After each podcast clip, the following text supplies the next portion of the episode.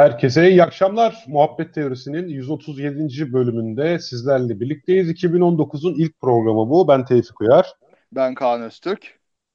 Hep birlikte yine buradayız. Bu yıl da sizlere sesleniyoruz. 137 bölüm olmuş bu arada. Vallahi birisi bana abi bir programa başla her hafta 137 bölüm yap dese yok ben o kadar yapamam falan derdim ya. Vallahi öyle ya. Biri bizi durdursun artık. Ne yapalım? Hakikaten ya. Durdurmuş kimse bizi. Ha? Kim yani tutar bizi? Vallahi. Hangi yani çılgın bize zincir vuracakmış? dur coşma. Yani, ama bir yıl daha gördük, bu da güzel bir şey. 2019 aynen. Ölmedik, sağ kaldık. Böyle. Bu yıl da ölmedik anne. Evet, sesi iyi geliyor demiş hemen Çağlar Tüfekçi biz sormadan. Zekeriya hastaymış, geçmiş olsun ve sınav haftasındaymış. Başarılar. Mustafa Sait Ay bize bir merhaba demeye gelmiş. Yarın Metrobüs'te dinleyecekmiş. Biz de sizi seviyoruz. Metrobüslerde bizi dinleyenler çok. Güzel işte. Boş vakit geçeceğine. Gerçi etrafa bakmak daha keyifli olabilir bazıları için ama olsun. Canları sağlık. Tamam da hem dinleyip hem etrafa bakabilirler abi. Biz görsel bir şey sunmuyoruz ya. Doğru diyorsun. Evet. Kaybımız doğa. Benim sesim böyle besleme yapıyor. Benim kulaklığımdan da olabilir. Çünkü geçen Yalansavar podcast'i yaptık. Ben hariç herkesin sesi de kaydolmuş. Benle birlikte pardon. Benden mi acaba? Bilmem. Bakayım. Biraz sesimi kısayım bakayım ben. Şimdi bakalım iyi mi? Şimdi dıp. İyi bakayım. Yani. Alo. Evet iyi. Kendimi duymuyorum. Tamam. Evet birkaç konumuz var abi. Birincisi aslında bak dinleyicilerimizden birisi yazmış. Bu konuyu da belki konuşabiliriz şöyle azıcık. Az önce son bir haftalık istatistiklere bakayım demiştim. Bir baktım ki YouTube'daki yeni yayınlarımız ve tabii ki işte gerçi geçen hafta muhabbet teorisi yapmadık. Bugün değişir o rakam da. Son bir hafta bizi izleyen hiçbir kadın olmamış. Nasıl yani? Erkek %100, kadın %0. Vay canına, bu kadar çekici olduğumuzu bilmiyordum erkekler için. Yok. Ben de bu kadar itici olduğumuzu bilmiyordum kadınlar için diye. Evet, o da bir bakış açısı. Yani, abi, bir dakika, nereden biliyoruz cinsiyetini dinleyenlerin ki? YouTube profiliyor ya. Ha öyle mi? Tabii, YouTube istatistiklerinden bahsediyorum. Spotify değil mesela. Spotify'a bakınca yine bu arada Spotify'da da kadınlar %17, erkekler %83. Ya abi zaten buradan bizim iticiliğimiz, çekiciliğimizden ziyade Türkiye'de kadınlar ve kadınların bilime ilgisi konusuna gelmeye çalışıyorum aslında. Ha. Vallahi tabii bizi dinlememişiz olacak değiller canım. Daha kaliteli şeyleri dinlemeyi tercih ediyor olabilirler. Tabii o da olabilir ama ben biraz olaya işte maalesef Türkiye'de toplumsal kültürün bir yansıması olarak kadınların bilim insanı olarak hayal edilmemesi, anne baba tarafından oraya yönlendirilmemesi gibi gerekçeler olduğunu düşünüyorum daha çok ama benimki daha gerçekçi olabilir. Bilemiyorum vallahi. Benimki de yabana atılmaz bence. Ama dediğin doğru, o sorun hep var tabii. Dünyanın her yerinde var. İşte kadınların veya kız öğrencilerin bilimden uzak tutulması, sen yapamazsın denmesi gibi bir sorun hep var ama Türkiye'de birçok başka ülkeden daha az galiba o sorun. Yani bizde gerçekten de fen konularında, mühendislik konularında okuyan kızlar var. Tabii bir caydırma muhakkak var. Yok diyemem ama başka yerlerine göre kültüre daha az nüfuz etmiş gibi geliyor bana. Yani Amerika gibi yerlerde çok daha fazla kültürün içinde böyle kızlar bunu yapamaz, kızlara göre değil falan gibi şeyler. Her aşamada böyle kafaya kakılan şeylerdi ve aktif olarak mücadele ediyorlar orada. Yani şimdi burada kızım okusun falan hali olunca tamam şey var tabii, hiç inkar etmeyelim. Kadına göre işler falan diye bir ayrım illaki var. Kadınlar da ona yönlendiriliyorlar. Ama bazı başka yerlerden daha az gibi geliyor bana. Arzu edilen seviyede olmasa bile yine de Amerika için haklı olabilirsin de Avrupa için öyle olduğunu düşünmüyorum sanki ya. Muhtemelen Avrupa'da yaşamadı ama haklısın ya. Orada biraz daha ileri gitmiş olabilir bu işler. Evet, bir de şimdi Avrupa bunu teşvik etmek için Women in Science diye bu çerçeve programı kapsamında son 5 yıldır kız çocuklarını bilime yönlendirecek projeleri de fonluyor. Çok güzel. Bir makyaj kanalı teklifi var. Kübra ne zamandır yapmak istiyordu. Buradan artık gazı alır. Ben de yaparım. Bilimsel makyaj. Tabii ki. Abi eğer biz makyaj yaparsak iticilik, çekicilik o zaman devreye girebilir yani. Ya sen bir ara bize geldiğinde şeyi göstereyim ben sana. Lise mezuniyet yıllığımı göstereyim. Bir arkadaşla böyle palyaço makyajı yapmıştı arkadaşlar bize. Orada fotoğraf çektirdiydik. Bayağı matraktı. Aa, iyi. Bunu da burada ilk defa duyuruyorum. Ben de lise yıllığımı kaybettim. Nasıl kaybettik o hiçbir fikrim yok. Çok pişmanım. Ben de kim bilir neler vardı. İçinde de yaktın değil mi? Yok, lise yıllığı basit. Asıl lisede arkadaşlarım arasında çevirdiğimiz bir defter vardı. Yani herkesin kendi defteri vardı. Tabii o duruyor. Gerçekten o daha önemli. Diğeri basılsın diye, öğretmenlerin filtresinden geçsin diye yazılmış şeyler sonuçta. Ha. Esas olan o kendi defterimiz yani. Ha, doğru tabii. Asıl önemli olan o. Doğru. Evet hocam. Şimdi gelelim. Vallahi, bak işte yeni yıl geldi ve doğum günleri olarak mesela iki güzel şey var. İki güzel insanın doğum gününü geçirdik geçen hafta. Evet. Kim bunlar? İki Isaac. Dilek tutalım. İki Isaac. Isaac Kare.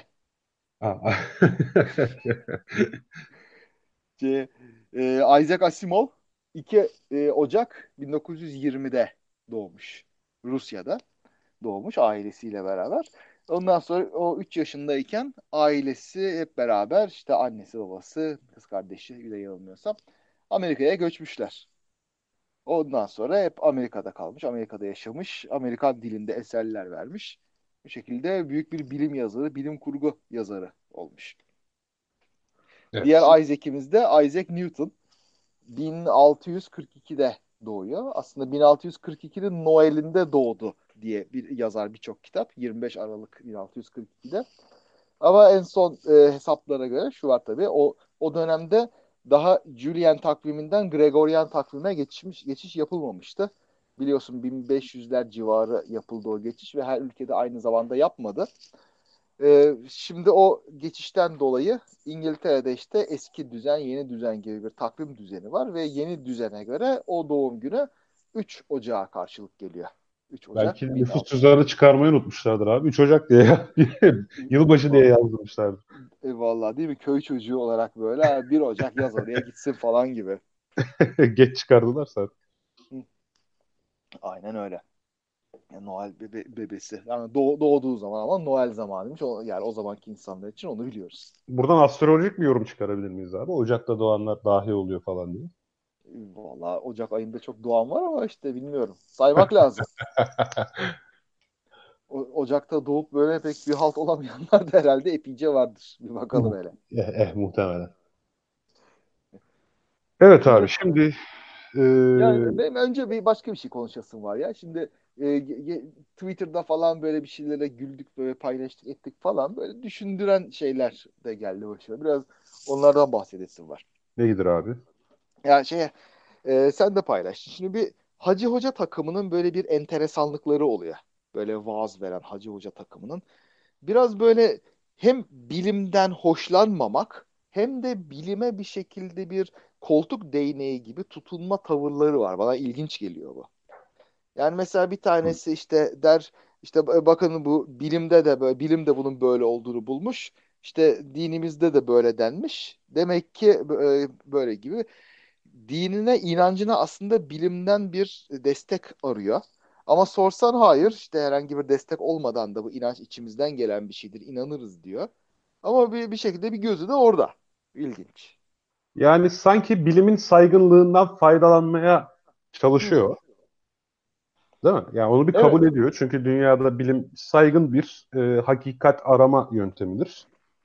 Bir hakikate ulaşma metodudur. Dolayısıyla bilimin ulaştığı bir hakikat çok daha saygın bir hakikattir. Biraz bundan faydalanmak istiyor. Yani sanki beğendiği yerleri alıp beğenmediği yerleri almıyor gibi bir durum. Biraz öyle tabii. Yani... Sen ne paylaştın? Az önce bir şey paylaştın. Enişten. Evet işte yer çekimini kim buldu? Einstein diye bir gavur buldu. Einstein. Evet. Tamam neyse şimdi yaparak safsata yapmayalım da hani komik olduğu için Einstein komik de tabii yani olabilir şivesi öyledir. Şive zaten müthiş. Yani bir Orta Anadolu şivesiyle beraber bir de bazı Arapça kelimeleri Arapça olarak telaffuz etmesi, şeyden medrese eğitimi almış olmaktan dolayı bu katmerliyor. Evet, bunun Arapça telaffuzu iyi gibi görünüyordu ben de baktığımda. Kulağım azlık aşağıdır. Şeydi galiba, dur. 2. Mahmut zamanında mıydı? Böyle bu softaları falan temizlerken böyle polis falan peşlerine düşüyor artık, jandarma. Her en deminse o zaman. Softaları yakalamak için böyle soruyorlar. Bir softa bir yere saklanmış. Tanınmamak için cübbesini falan atmış. Ondan sonra buradan kaçan mollalar gördün mü falan diye orada kolluk kuvveti soruyor. Bu da işte ha evet diyor. Ba'dısı şu tarafa, ba'dısı bu tarafa diye böyle şeyde medresede öğrendiği Arapça ile söyleyince yakayı ele veriveriyor. Kaçınamıyorsun işte öyle bir şey. Ya. Velhasıl bu Einstein'in bulduğu, gavur Einstein'in bulduğu yer çekimi şimdi ne diyor? Bu dine uygun, daha doğrusu orada değil mi, hakikatleri ikiye ayırıyor. Evet. Diyor ki bu hakikatlerden zaten bizim dinimizin de söylemiş olduğu olanlar diyor. Bunlar diyor hakiki ilmidir gibi bir şey diyordu. İlmi hakika mı diyordu? Hatırlamıyorum. Yani bu hakikat gerçek bilimdir diyor ama bizim dinimizi söylemeyip bilimin buldukları gerçek bilim değildir diyor. Evet, biraz öyle bir ilginçlik var. Gerçek bilim bu değildir. Yani diyebileceğin bir şey bu tabii, din gibi değil, gerçek şey şu değil derken. Çünkü bilimde bir şeyin gerçek olup olmadığını tabii deneyle, ispatla falan böyle buluyorsun ama burada tamamen geçersiz bu. Bizim inandığımıza tersse gerçek bilim değildir gibi bir çarpık epistemoloji hüküm sürüyor. Sanki öte yandan bir şeyler yani işine geldiği zaman da aslında zaten bu benim inancımda vardı falan diye de kıvırmaya da eğilimli oluyorlar. Bir de o var tabii. Yani şeyde daha önce bulunmamış bir şeyi bulunca bu zaten aslında şöyle bir şey deniyordu. Bu öyle bakın bu o anlama geliyormuş gibi. Şimdi burada şey de var sanki. Yani hani bu bakış açısını zaten her şeye yansıtabilmek mümkün. Örneğin hani Müslüman Noel kutlamaz diye yılbaşı adeti işte bu Batılıların adetidir. O yüzden bunu Müslümanların yapmaması lazım gibi bir argüman var. Tamam, böyle bir argümana sahip olabilirsin. Bir şey demiyorum. Sonuç itibariyle o senin inanç sistemin içerisinde. Başkaların yani onlar gibi davranmak istemediğin bir kitle olabilir. Peki. Evet. Onlar gibi davranan onlardandır. Düsturları var ya. Peki evet. İş Mercedes'e binmeye gelince, zırhlı Mercedes'e binmeye gelince, akıllı telefon kullanmaya, tıpkı Batılılar gibi bir manifesto bastırıp, bildiri bastırıp dağıtmaya, hani milli piyango günahtır falan diye de dağıtmışlardı. Şimdi değil matbaa mi? Da tıpkı yılbaşı gibi Batı icadı. Yani aynen öyle. Şimdi bunun sınırı nerede? İşte onun sınırı yani kardeşim birçok yerde tabii işine geldiği gibi. Yani benim işime öyle geliyor, benim işime böyle geliyor gibi geliyor bana. Yani ciddi bir epistemolojik kafa yorma olduğunu düşünmüyorum, işte bir sınır şeyi aramak gibi bir şey herhalde burada yok. Değil mi? Yani şey matbaayı çok güzel örnek gösterdi, işte bu gavur icadı bilmem ne falan filan deyip şimdi el ilanı dağıtmak, internet sayfalarında işte dolaşmak, fikrini internetle yaymak veya trollük yapmak falan, bunların hepsi yine Batı adeti. Hayır, işte en komiği bir de şey Fes değil mi? Zamanında Fes çok güzeldir ya. Fes güzel örnektir. Tabii 2. Mahmut Fes takınca, böyle pantolon giyip Fes takınca gavur padişah demişlerdi. Şimdi Fes giymeyene gavur deniyor. Böyle dinine bağlı Osmanlı olmanın simgesi yaptılar neredeyse Fes'i. İşin komikliği de burada. Yani eski bir Batı sembolü, yani daha doğrusu alafranga sembol, şimdi oldu alaturka. Çok garip. Yani çok enteresan. Ben Afyon'da okurken mesela alkolsüz içecekleri de, bardakları da birbirine tokuşturmanın, alkolsüz daha iyi olsa onu artık alkollü bir içkiymişçesine haram kıldığı söylenirdi. Çünkü o işte o bir Batı adeti olduğu için onların yaptığın zaman aynı günaha sahip. Yani oradaki denklemi tam anlayamadım da şu an çözümleyemedim. Anladın işte, onu yapınca, aynısını yapınca o da haram haline geliveriyor gibi bir şey. Anladım. Onu temas etmesi falan gibi bir şey olabilir artık.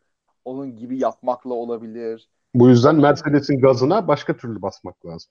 Tabii işte milli piyangodan veya rakıdan falan alınan vergiyi Diyanet'e aktarıyorsun. Orada bir sakınca yok ama. Tabii. Neyse artık peki.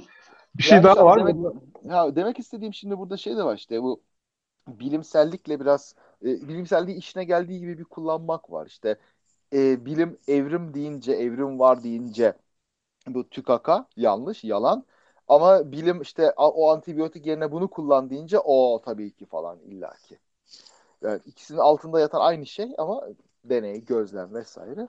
İşine geleni almak, işine geleni almamak gibi bir enteresanlık var. Şimdi burada dinleyicilerimizi aslında bir noktaya dikkat çekmek istiyorum. Yanlış anlaşılmasın. Burada eleştirdiğimiz insanların neye inandığı değil. İnsanlar akıllı, mantıklı, saçma sapan her şeye inanabilirler ama bir tutarlılık aramak herhalde beklentimiz içerisinde oluyor. İlla ki. Yoksa yani benim felsefem bu, ben buna göre yaşıyorum deyince insan istediği gibi yaşasın ya. Bizi ilgilendiren hiçbir şey yok orada. Evet. Ama herkes böyle benim gibi olsun demek bir sorun. İkincisi işte ben işime geldiği gibi alırım, işime gelmeyeni bırakırım diye tutarsız şekilde ısrar etmek de ayrı bir sorun. Evet ve bilim karşıtlığı sonuç itibariyle ciddi sorunlara yol açmaya gebe. Mesela aşının içerisindeki maddeler dolayısıyla aşının haram olduğu iddiası sebebiyle bazı işte Müslüman ülkelerde çocuk ölümleri arttı. Endonezya'da galiba. Ne kadar yazık. Bildiğim kadarıyla aşının içerisindeki maddeler dolayısıyla aşı bir fetva ile haram kılındı. Sonra kızamıkçık salgını yeniden baş gösterdi. Çok acı ya. Yani büyüklerin aptallığı yüzünden çocuklar acı çekiyor, sakat kalıyor, ölüyor. Dayanılır gibi bir şey değil ya. Evet. Yani bu sebeple bu gibi konular sadece inanç alanındadır deyip geçemiyorsun. Çünkü bir politikaya dönüşerek toplumsal alana sirayet ettiği zaman bundan herkes zarar görüyor. Orası öyle. Yani sadece kendini etkileyen kararlarda tabii öyle ama işte gerçekten toplumsal bir şey olduğunda fazla özgürlükçülük olmuyor. Toplumun zararına olan bir konuda artık özgürlük verme şansımız yok. Özellikle toplum sağlığı söz konusuysa. Evet. Bak Çağlar Tüfekçi bir örnek vermiş. ABD'de aşı karşıtlığıyla bilinen ve Fox News'teki muhafazakar siyasi yorumlarıyla tanınan 26 yaşındaki Brad Payton geçen hafta H1N1 virüsü ve menenjit yüzünden ölmüş. Evet. Hadi buyur. Evet. Yani çok tabii bir insanın ölümünü tasvip etmemekle beraber genelde bu tür şeyleri yapanların, trafikte makas atanların falan böyle içimden kendi başını ye demek geliyor. İtiraf ediyorum. Canım. Ya tasvip etmek derken şimdi bir kere herkes ölecek bir şekilde. Orada sen tasvip etsen de etmesen de. Bir de kendi yaptığı yanlıştan dolayı başkasının değil kendi ölümüne sebep olduğunu görünce tamam diyorsun yani olacak buydu. Evet. Yani orada birisi de bak Ahmet Aydın iki yüzlü değilmiş en azından demiş. Evet böyle insanlara saygı duyuyorum. Bir yandan aşı karşıtlığı yapıp Türkiye'deki yazarlar gibi bir yandan gidip çocuğuna kendine aşı vurduruyorsa bu daha büyük bir namussuzluk. Doğru. Orası öyle. Tabii. Bu saygı duyulacak bir tarafı yok. Bu insanlara yine de saygı duyabilirim. Kendi inançları, inandıkları şekilde hareket ettikleri için ölmeyi bile göze almış bulunuyorlar yani. Evet ya. Evet, bir şey daha var. Şimdi hani bu sana uyanı alıp sana uyanı almamanın dışında bir de sana uymayanı kötülemek, ona zarar vermek gibi bir şey var. Tabii gerçekte böyle bir şey yapmamış olmakla beraber mesela Challenger faciası hakkında konuşan bir işte din bazı da ben paylaşmıştım. Evet ya. Senin o şeyin üzerine. Adam şunu iddia ediyor. Challenger'ın vidasını gevşeten bir yüce zat Challenger'ı düşürmüş. 7 kişinin ölümüyle sonuçlanan hem de ailesinin gözleri önünde 7 kişinin ölümüyle sonuçlanan bir faciayı bir zafer ya bunu biz yaptık. Bizim Mehmet bilmem ne efendi yaptı diye gururla ve hiçbir şey kırıntısı göstermeden vicdan kırıntısı göstermeden anlatmak da oldukça tuhaf ya. Ya evet bu çok ilginç bir şey yani bu kendine pay biçiyor aslında böyle bir şey oldu ben bunu yaptım aslında hiçbir esamesinin okunmadığını bu şekilde örtmeye çalışıyor aslında o var. Tabii kimse inanmaz zaten buna. Yani kimse bunu yutmaz da. Yo vallahi orada ben bunu yaptım deyince Allah diye bağıranlar falan var. Doğru diyorsun evet. Gaza gelip böyle Hayır, onu yapana kadar ne bileyim İsrail'in Filistin'e attığı füzeleri patlatsaydın havada yani. Bu Challenger'ı patlatacağını, barış misyonunu patlatacağını. Onların vidalarını gevşet değil mi? Filistin'deki silahların vidalarını gevşet. Orada insanlar acı çekiyor, zulüm görüyor. Yani işte onu yapma, bunu yap. Yani yersen. Ya bu garip bir şey ya. Bu inanç psikolojisi çok acayip bir şey artık. Pek o tarakta bezim olmadığı için mi nedir? Hiç anlayamıyorum bu şekilde. Sempati de duyamıyorum. Yani, çok basit bir sorudur yani. Senin böyle bir gücün varsa niye iyi insanları öldürmek için kullanıyorsun da kötüleri öldürmek için kullanmıyorsun? Bu kadar basit sorulacak şey bu. Değil mi? Değil mi? Yazık. Yani beyin gibi müthiş bir şeyimiz var ve onu kullanmamayı tercih etmek çok çok büyük bir israf gerçekten. Ne yapalım işte, hayat böyle. Çoğunluk böyle. Evet, seyir defteri adlı bir dinleyicimiz uç örnekler üzerinden konuyu tek taraflı ele alıyorsunuz bence demiş. Bir düşünelim, tek taraflı derken mesela başka nasıl bir taraftan alabiliriz?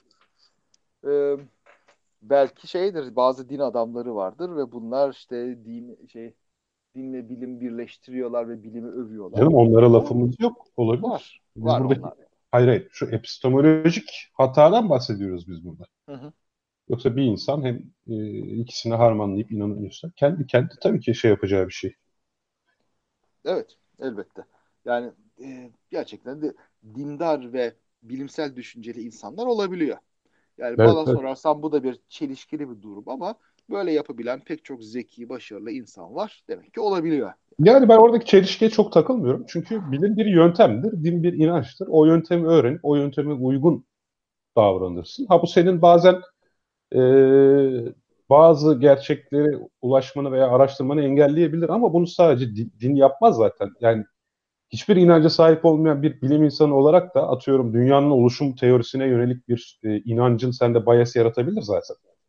O da aynı şekilde seni bağımsız araştırmaktan alıkoyabilir. Öyle, evet. Yani sonuç itibariyle herhangi bir inanç zaten insanı bağımsız bir araştırma yapmaktan alıkoyabilir. Bu din de olabilir. Bir hipotezi olan taraftarlık da olabilir. İşte tıpkı lisenkoizm örneğinde ya da Hitler fiziği örneğinde olduğu gibi. Bu ideolojik de olabilir. Yani bir şekilde bağımsız araştırmanın önüne geçer kişisel inançlar yani. Ve hani bu illaki din olmuş olmamış o önemli değil. Kişilerin ortaya koyduğu araştırmaya bakmak lazım. Evet. Orası öyle tabii. Onda hiç şüphe yok.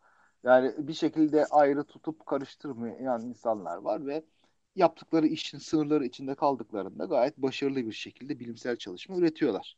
Evet, yani aynen öyle. Bir diyeceğimiz yok onlar için. Evet. O zaman başka bir Challenger faciası olmayacaksa eğer bu konuyu geçebiliriz. Evet. Olmasın mümkünse. Evet, şimdi gelelim mesela bir başka ilginç inançlara sahip ve Push'tun teki olarak tanımlarsak çok da hata etmeyeceğimiz ama bilime olan katkıları Isaac Newton'a. Çarpılacaksın. Allah Allah. Fiziğin peygamberine dediği lafa bak. Oy. Ama çok da haksız değilsin yani aslında. Şey var. Yani Push demeyeyim de şey var. Biraz gerçekten de insanlarla iyi geçinemeyen, sosyopatik böyle bir halleri olan bir insanmış. O da bir gerçek. Belki de onun suçu değildir. Çünkü çocukluktan beri çok yalnız kalmış. Abi öyle düşünürsek katilleri falan da şey yaparız ya. Ya o kadar katil değil de bak şimdi. Hayır ben ya Push'tun teki derken Push'luklar yapmış adam. Ya o anlamda demek istiyorum. Ha işte. Valla ona da yapmışlar. Bak doğmadan 3 ay önce mesela babası ölüyor. Yetim doğuyor bu çocukcağız. Ondan sonra işte annesi şey yapıyor. O böyle 2-3 yaşındayken bir papazla evleniyor orada ve anneannesine bırakıyor küçük Isaac'i. Bu 1640'larda. Orada işte çocukcağız tek başına çok da fazla bir sevgi görmeden büyümeye çalışıyor. Üvey babasını da çok fazla sevmezmiş. Adamın özellikle böyle bir gıcıklık olduğuna dair bir emare yok ama sevmezmiş. Biraz yalnız kalmış. Biraz okula falan gönderilmiş. Biraz zeki olduğu görülünce. Okula gitmiş. Annesi bir yerden sonra işte okula gitmesin artık diye onu bir lise seviyesi diye var. Üniversite öncesi okuldan almış, çiftliğe çağırmış. Yani büyük genişçe bir arazileri var. Yani arazi sahibi bir aile.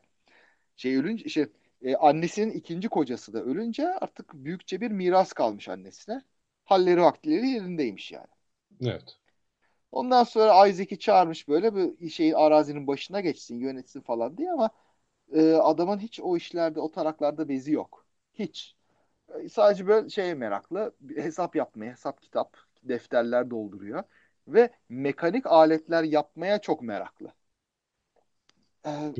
Isaac Newton'dan bahsediyoruz bu arada. Karıştırmayalım, böyle iki Isaac'ten bugün önce birincisi. Evet. Mekanik aletler yapmaya gerçekten meraklı. Mesela şeyde, arazide akan derenin üzerine değirmenler yapıyor. Bu mekanik bir şeyleri döndürüyor. Basit makineler yapıyor. Tahtadan mahtadan bir şeylerden.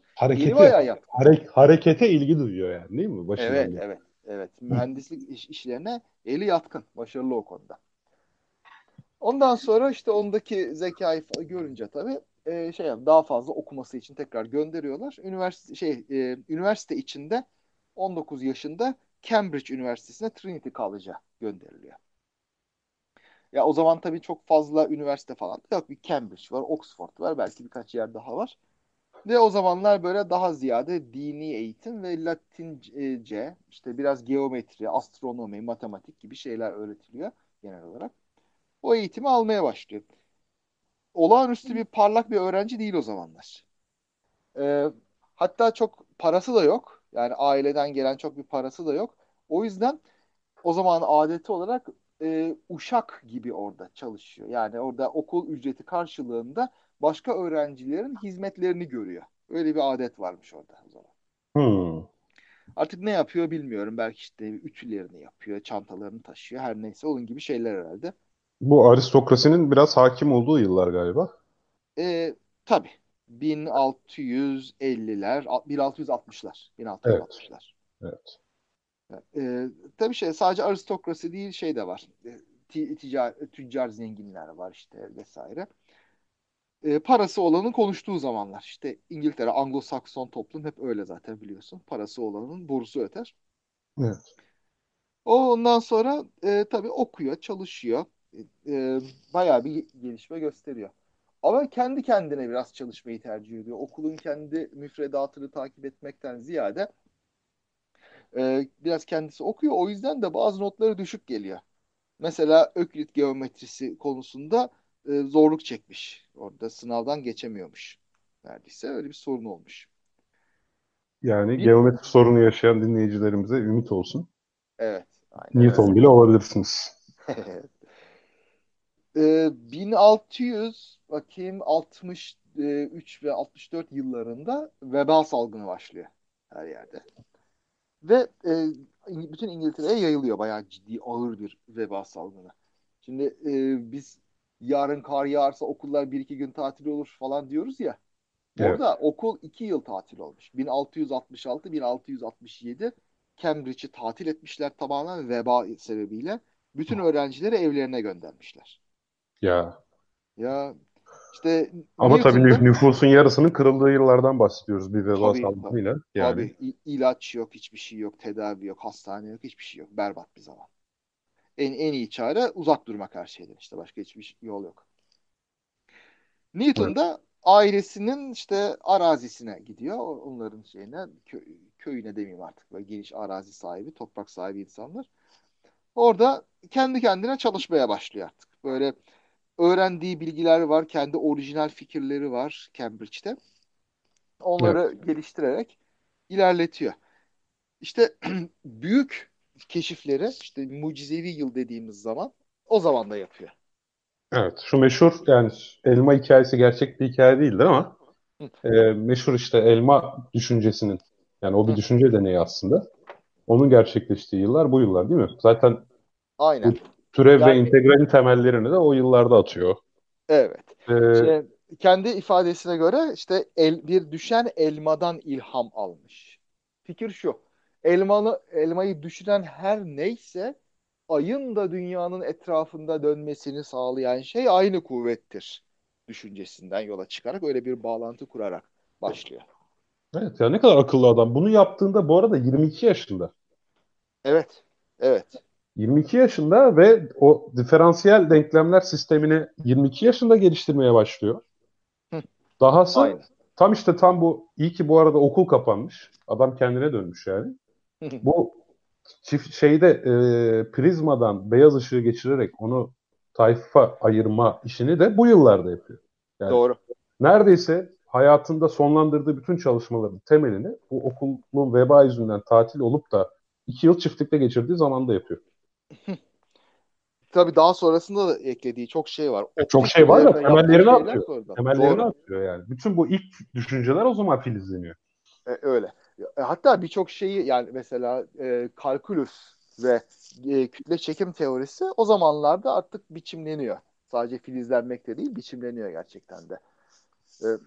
Şimdi şey var, Newton'un tabii öneminden biraz bahsetmek lazım. Herkes bilmeyebilir Newton'un önemini. Herhangi bir fizik kitabını açtığınızda hemen Newton'u görürsünüz zaten. Böyle ilk haftalarda Newton kanunları, işte Newton yasaları, Newton'un şusu busu falan diye hemen görülür. Sadece fizikte değil, matematik kitabında da aynı şekilde. Yani Newton'un adı doğrudan doğruya geçirilmese bile bir analiz kitabında, üniversitenin 1. sınıfında öğrendiğiniz şey yine Newton'dur. Evet. Şimdi büyük bir şey var. Kavramsal devrim yaratıyor Newton. Fiziğin yapılması alanında. Tek başına yapmıyor bunu tabii. Ama daha önceki bilgiler üzerine inşa ediyor. Ama büyük bir sentez oluşturmuş durumda. Şimdi bir kere şey var. Mesela problemlerden bir tanesi şu. Kepler gezegen yörüngelerinin, Johannes Kepler, Alman astronom, Tycho Brahe'nin ve başkalarının astronomik gözlemlerine bakarak gezegen yörüngelerinin eskiden zannedildiği gibi daire değil, elips olduğunu keşfediyor. Daireye çok yakın elipsler Güneş sisteminde ama yine de daire değil tam olarak. Küçük de olsa bir fark var. Evet. Bildiğimiz Kepler yasalarını bu şekilde ortaya koyuyor. Şimdi şu sorun şu. 1600'lerin ortalarında 1650'ler vesaire gibi bu Herschel, Halley vesaire gibi o dönemdekilerin sorusu şu. Nasıl bir kuvvet var burada da bunlar kapalı elips yörüngeler üzerinde gidiyorlar? Yani aslında elipsmiş, daireymiş, bundan daha önemli olan şey bu yörüngenin kapalı olması. Yani başladığı yere dönüyor olması. Bu nasıl oluyor? Hangi kuvvet bunu sağlıyor? Nasıl bir kuvvet lazım? Evet. Tabii şundan da bahsetmek lazım. Çember olmaması Hristiyan dünyasını sarsan bir olaydı zaten. Kusursuz çemberler varsayımı vardı. Kusursuz bir düzen. Bunların eliptik olması böyle o kusursuzluğun dışına çıkarmıştı fiziği. Bu açıdan da önemli bir problemdi bu arada. Yani niye elips? Evet. Ya orada pek çok farklı kişi farklı ilhamlarla neden elips olduğunu araştırıyorlardı. İşte bazıları az önce bahsettiğimiz gibi yani yine Tanrı'nın kusursuzluğuna bir kanıt bulmak üzere niye elips olduğuna yönelirken işte bazıları da tabii ki ardındaki sırrı keşfetmeye çalışıyordu sadece. Evet. Şimdi tabii bu teolojiye darbe vuran pek çok şey var. Güneş merkezli teori hakkında. Galiba daha önce de bahsetmiştik ama yani şey var mesela, dünyanın merkezde olmaması önemli bir şey. Merkezde olması şey değil, şeref yeri olduğundan değil, kötü şeyler evrenin merkezine düşüyor. Kutsi şeyler, böyle mübarek şeyler yukarıda kalıyor. Evet. Şimdi aynen öyle. Yıldızlar, ışıltılar, böyle ilahi şeyler falan yukarıda. Bunu hiç muhabbet teorisinde konuşmadık. Sen Yalansavar'daki seminerinde anlattın. O yüzden rahat anlatabilirsin. Anladım. Şey var burada. Bu tabii dediğim 1600'lerin başı, 1500'ler sonu, 1600'lerin başı Bruno'lar, Galileo'lar, Kepler'ler falan, onların zamanı. Tycho'lar. Buradaki devrimci fikir biraz şu. Tabii daha önce dünya merkezde, Güneş etrafında, gezegenler etrafında dönüyor falan. Bu tabii bir bakış açısı olarak da düşünülebilir. Bir koordinat sistemi. Şu anda biz tabii o kendimizi hareketsiz gördüğümüz için her şey etrafımızda dönüyor gibi görmek makul. Ama bu işin bir de teolojik boyutu var. Yani kozmolojik boyutu diyelim. Yani evrenin yapısının gerektirdiği bir şekilde böyle olması gerektiği gibi bazı açıklamalar var. İşte demin dediğim gibi kötü, çirkin, pis şeylerin aşağıya düşmesi, o yüzden dünyada toplaşması merkezde. İlahi şeylerin yukarıda kalması gibi. Şimdi dip burası yani. Burası dip. Evet. Aynen öyle. Şimdi pek çok bilim tarihi kitabına baktığınızda şey görürsünüz. İşte Kopernik dünyayı şeref yerinden çıkarttı. O yüzden kilise vesaire ona kızdı, şerefliydi, insan gururuna darbe indirdi falan diyor. Bunu Carl Sagan falan da söyler ama yanlıştır. Yani insan gururu sebebiyle değildi dünyanın merkezinde olması. Tam tersine işte bu dünya kötü ve pis bir yerdir. Öldüğümüz zaman kurtulacağız aslında gibi. Tabii Hristiyanlık inancına göre zaten insan günahkar doğuyor. Yani dünya yaşamında kafadan günahkarsın falan. Kafadan pislik olarak başlıyorsun yani. Heh, aynen öyle. Yani dünya merkez değil, dünya merkezde. Hasbelkader. Onu öyle düşünelim. Evet. Şimdi tabii başka şeyler de var. Dünyanın etrafında böyle bir şey, yıldızlar vesaireler dönüyorsa bunların o üzerinde bulunduğu kristal küreler var. Bunlar hep beraber dönerek bunları hareket ettiriyor. Bunlar ne olacak? Ve daha da önemlisi başka yıldızlar aynı bizim güneşimiz gibi birer yıldızsa o zaman onların da etrafında dünya vesaire gibi gezegenler olabilir. Onların etrafında gezegenler olursa orada da başka insanlar olabilir. Şimdi burada bir Hristiyan teologun, ilahiyatçının kafasına takılan şey şu oluyor. O zaman İsa onlara da giderek böyle onları kurtardı mı? Onlara da böyle Bruno. Değil mi? Bunu ortaya koyan o dönemde Bruno. Bruno'yu tam bilmiyorum ama olabilir diye söylüyor başka yerlerde ama bu o zamanlar düşünülen bir sorun tabii. Yani Kopernik'in ortaya attığı teolojik meselelerden bir tanesi. Kopernik şahsen olmasa bile başkalarına düşündürdüğü şeylerden birisi. Böyle bazı sorunlar illaki var. Yani şimdi eğer oraya İsa gitmediyse o zaman kim gitti? Gitti mi? Gitmedi mi? O zaman oraya rahmetini vermiyor mu Tanrı falan gibi sorular var. Evet. Karışık. Gerçekten karışık. O yüzden de bir direniş var buna. Bir de şimdi o zamanlarda tabii reform hareketi var. Daha önce reform hareketinden önce Katolik Kilisesi böyle bilimsel gelişmelere bu kadar tepkili değilken tabii şimdi böyle kafirlik diyeceğimiz onların açısından hareketler çıkınca en ufak böyle çatlak sese de artık tahammül etmez oldular. Hemen ondan sonra işte gelsin Engizisyon, gelsin kazık yakalım falan haline de geldiler. Neyse ki İngiltere biraz daha güvenli bir liman bu işler için tabii. Tabii. İngiltere protestan çünkü. Evet. Anglikan yani protestanizmin bir biçimi. Şimdi işte o açıdan güneş merkezlilik biraz sorunlu. Galileo zamanında da güneş merkezlilik tam ispat edilmiş değil aslında. Şu da var. Bilimsel olarak yani herhangi bir dini önyargıya sahip olmasam bile bilimsel olarak da böyle şüphe duyan insanlar vardı. Mesela Tycho Brahe bunlardan bir tanesi. Danimarkalı gökbilimci. Kepler'in patronuydu zamanında ölmeden önce. O da diyordu ki güneş merkezli değil de şimdi bütün diğer gezegenler güneşin etrafında dönüyor. Güneş de bütün bu sistemle beraber dünyanın etrafında dönüyor diyerek bir model geliştirmişti. Tycho modeli. Ve bu modeli de bu arada metal çubuklarla inşa ederek gerçekten de o zamanki gözlemlere uygun sonuçlar verdiğini de göstermişti bu arada. Evet. Hani yabana atmamak lazım. Tabii. Ya şimdi o zaman için mesela gözlemlerine söz gelişi Venüs'ün evreleri var. Venüs periskopla baktığında aynı ay gibi hilal olur. Ondan sonra işte şişer vesaire böyle yeni Venüs olur. Ve hatta büyür ve küçülür. Çünkü güneşin arkasına geçer, uzaklaşır, yakınlaşır. Aynen. Bu tabii önemli bir kanıt. Yani Venüs'ün güneş etrafında döndüğünü gösteriyor ama Tycho da diyor ki yok her şey güneş etrafında dönüyor ama onların hepsi birden dünya etrafında dönüyor o zaman. Şimdi bunu çürütemiyorsun. Tabii çürütmenin bir yolu var. Yok değil. Paralaks mesela. Şimdi dünya eğer güneşin etrafında dönüyorsa uzak yıldızlara baktığımızda bunların yerleri biraz farklı görünecek. Yılın değişik zamanlarında güneşin bir tarafındayken farklı, öbür tarafındayken farklı görünmesi lazım. Fikir bu. Ama sorun şu ki o zamanın teleskoplarının çözme gücü o kadar yüksek değil. O yüzden de bunu algılayamıyorlar. Galileo zamanında bunu algılamanın yolu yoktu. Daha sonradan başladı. O zaman yani şu var işte Galileo biraz kendine güvenerek aslında çok da emin olmadan tam böyle kusursuz delil olmadan güneş merkezliliğe inanmış gibi görünüyor ve onun çağdaşları. Ama doğru hata oynamış tabii onu anlıyoruz. Evet. Ve bu arada tabii, daha önce seminerlerde anlattığım gibi Galileo gösterilen direnç de sadece dini kaynaklı değil. O dönemde diğer modeller de gayet iyi açıklıyor görünüyordu bazı şeyleri. Doğru. Tabii bir de şey var işte, birçok şeyi aslında bir araya getirdiğinde resim biraz bütünleniyor. Çünkü Galileo Jüpiter'in etrafında dolaşan gezegenler de görmüş. Venüs Güneş'in etrafında dolaşıyor. Uydular. Ha, o zaman evet. Gezegen diye mi adlandırdı peki? Tabii. Ha yok, uydu diyecektim, evet. Tamam. Gök cismi artık diyelim, neyse. Şimdi böyle her şey bir şeylerin etrafında dönerken niye dünya özel olsun? Yani onun için bir sebebimiz yok şeyden, teolojik sebepler dışında.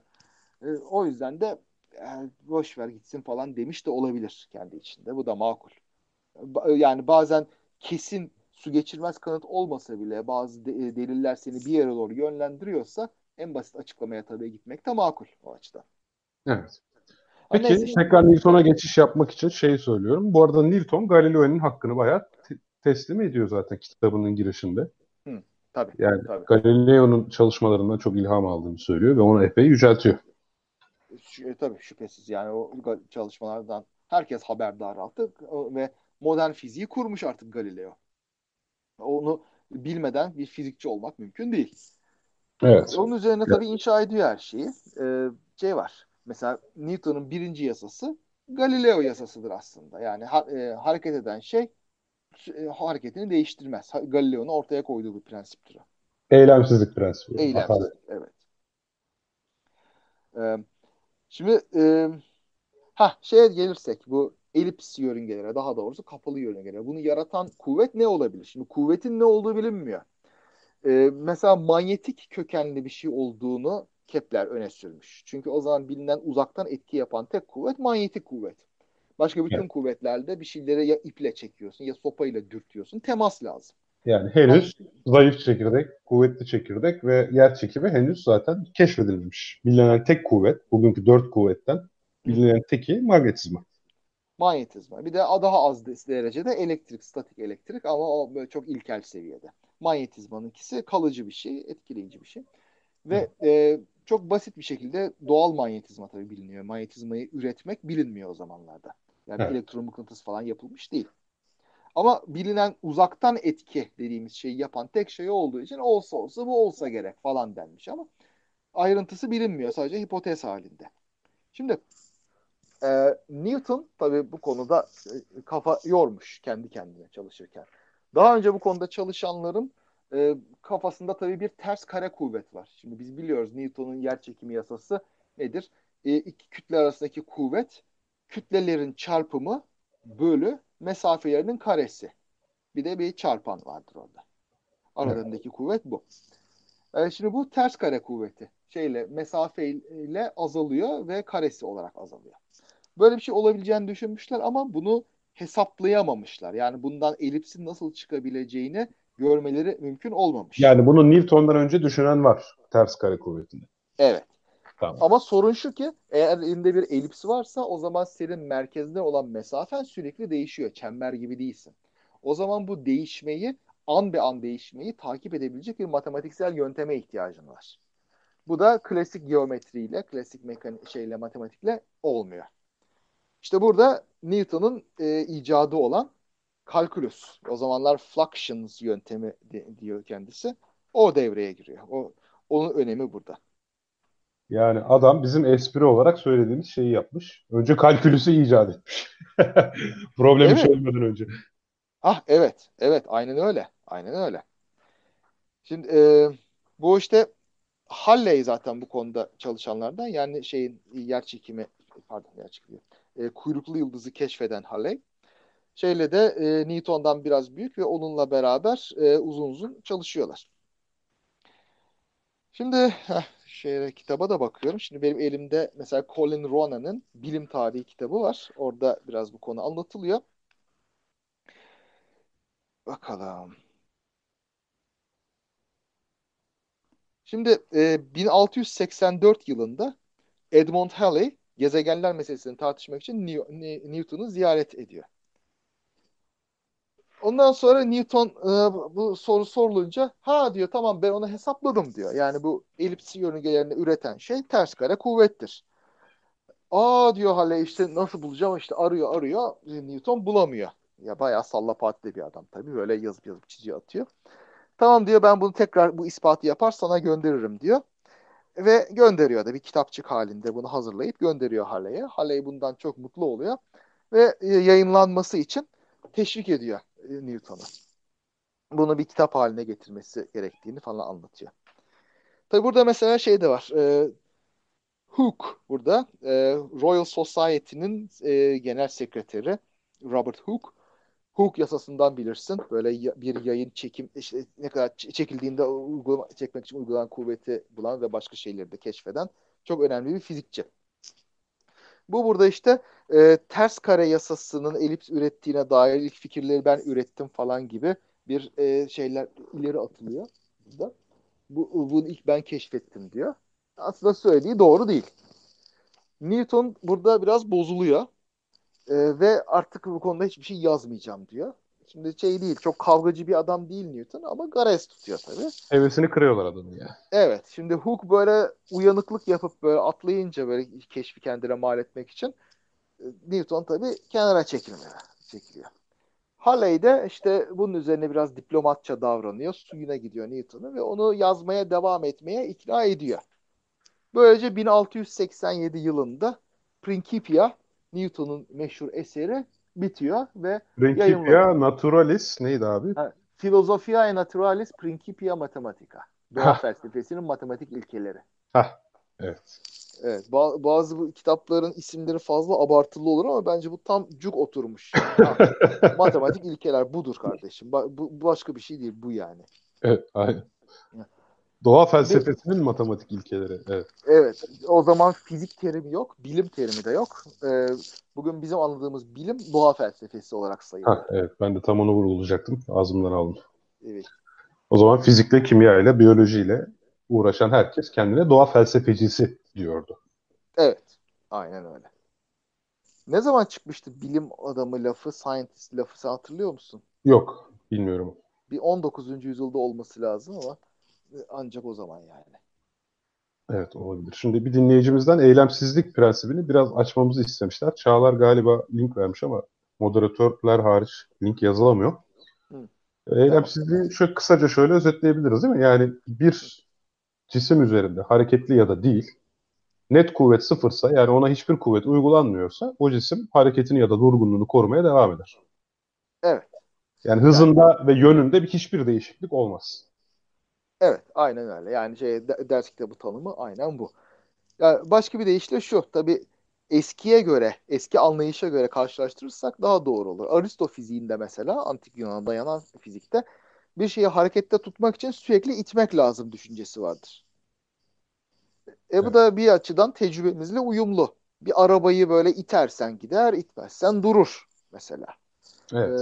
Öyle bir sorun var. Ama bu tabii başka sorunlar var. Bir oku atıyorsun mesela. Oku atıyorsun, itmiyorsun ama o gidiyor. Ona da bazı böyle başka açıklamalar uydurmuşlar tabii ama. O kadar kafa karıştırıcı ki kafası karışan pilotlar bile gördüm. Bir uçuş okulunda ders verirken çok basit bir soru sormuştum öğrencilere. Bir uçak sabit hızla gidiyorsa üzerindeki kuvvetlerin hangisi büyüktür? Yani üzerindeki kuvvetlerin durumunu bana açıklayın demiştim. İttiren kuvvet thrust'tır, itkidir. Uçağı yavaşlatmaya çalışan hava kuvveti de sürüklemedir. İnsanların hepsi itmenin sürüklemeden büyük olduğunu düşündüler. Ya hepsi demeyeyim, büyük çoğunluğu ilk bakışta. Resmen bir ikame sorusu gibi, kahramanların ikame sorusu gibi böyle bir kafayı şey yapıyorlar. Sonra biraz daha derin düşününce ikisinin birbirine eşit olduğunu, çünkü uçak sabit hızla gidiyorsa bütün gazın, motordan çıkan bütün gazın ancak sürüklemeyi yenmede kullanıldığı sonucuna ulaşıyorlar. Ama işte 30 yıllık bir pilot buna bir türlü ikna olmadı ya. Of. Yani evet, onu artık kemikleşmiş düşüncesi tabii. Onunla bir şey değiştiremiyoruz. Evet, çok enteresan. İyi de o zaman diyor yani itici kuvvet fazla olmasa uçak hareket edemez ki. Tamam diyorum, uçak aslında zaten hareket etmiyor. Yani mevcut hareketini koruyor sadece. Bir hızlanma yok, yön değiştirme yok. Yani bunu otomobile uyarlarsak dinleyicilerimiz için de biraz açıklayıcı olsun. Diyelim 100 km bölü saat hızla Ankara-İstanbul otobanında sabit hızla gidiyorsunuz. Bu otomobil üzerindeki net kuvvet sıfırdır. Çünkü sabit hızla ulaştınız ve artık o gaza basarak verdiğiniz gazın, harcanan yakıtın tamamı sadece sürtünmeyi yenmede kullanılır. İşte eylemsizlik budur bir anlamda yani. Aynen öyle. Şimdi, şey var, bu aslında çok temel yanılgılarımızdan birisi. Fizik eğitimi araştırması içinde bu böyle şeyler çok rol oynuyor. Şimdi bir öğrenci mesela derse geliyor, ilk üniversite dersine veya liseye. Boş kafayla gelmiyor. Bazı önceden edinmiş olduğu şeyler, fikirlerle, dünya hakkında bir modelle geliyor. Ve bu modelde pek çok yanlışlıklar oluyor. İşte bu Aristocu düşünce gibi. Bu bizim doğal olarak zaten geliştirdiğimiz düşünce yapısı bu. Onu tabii değiştirmek, onu kırmak, onun yerine başka bir model kurmak da işte fizik eğitiminin bir parçası oluyor bu yüzden. Evet, ve matematik de orada yardımcı oluyor.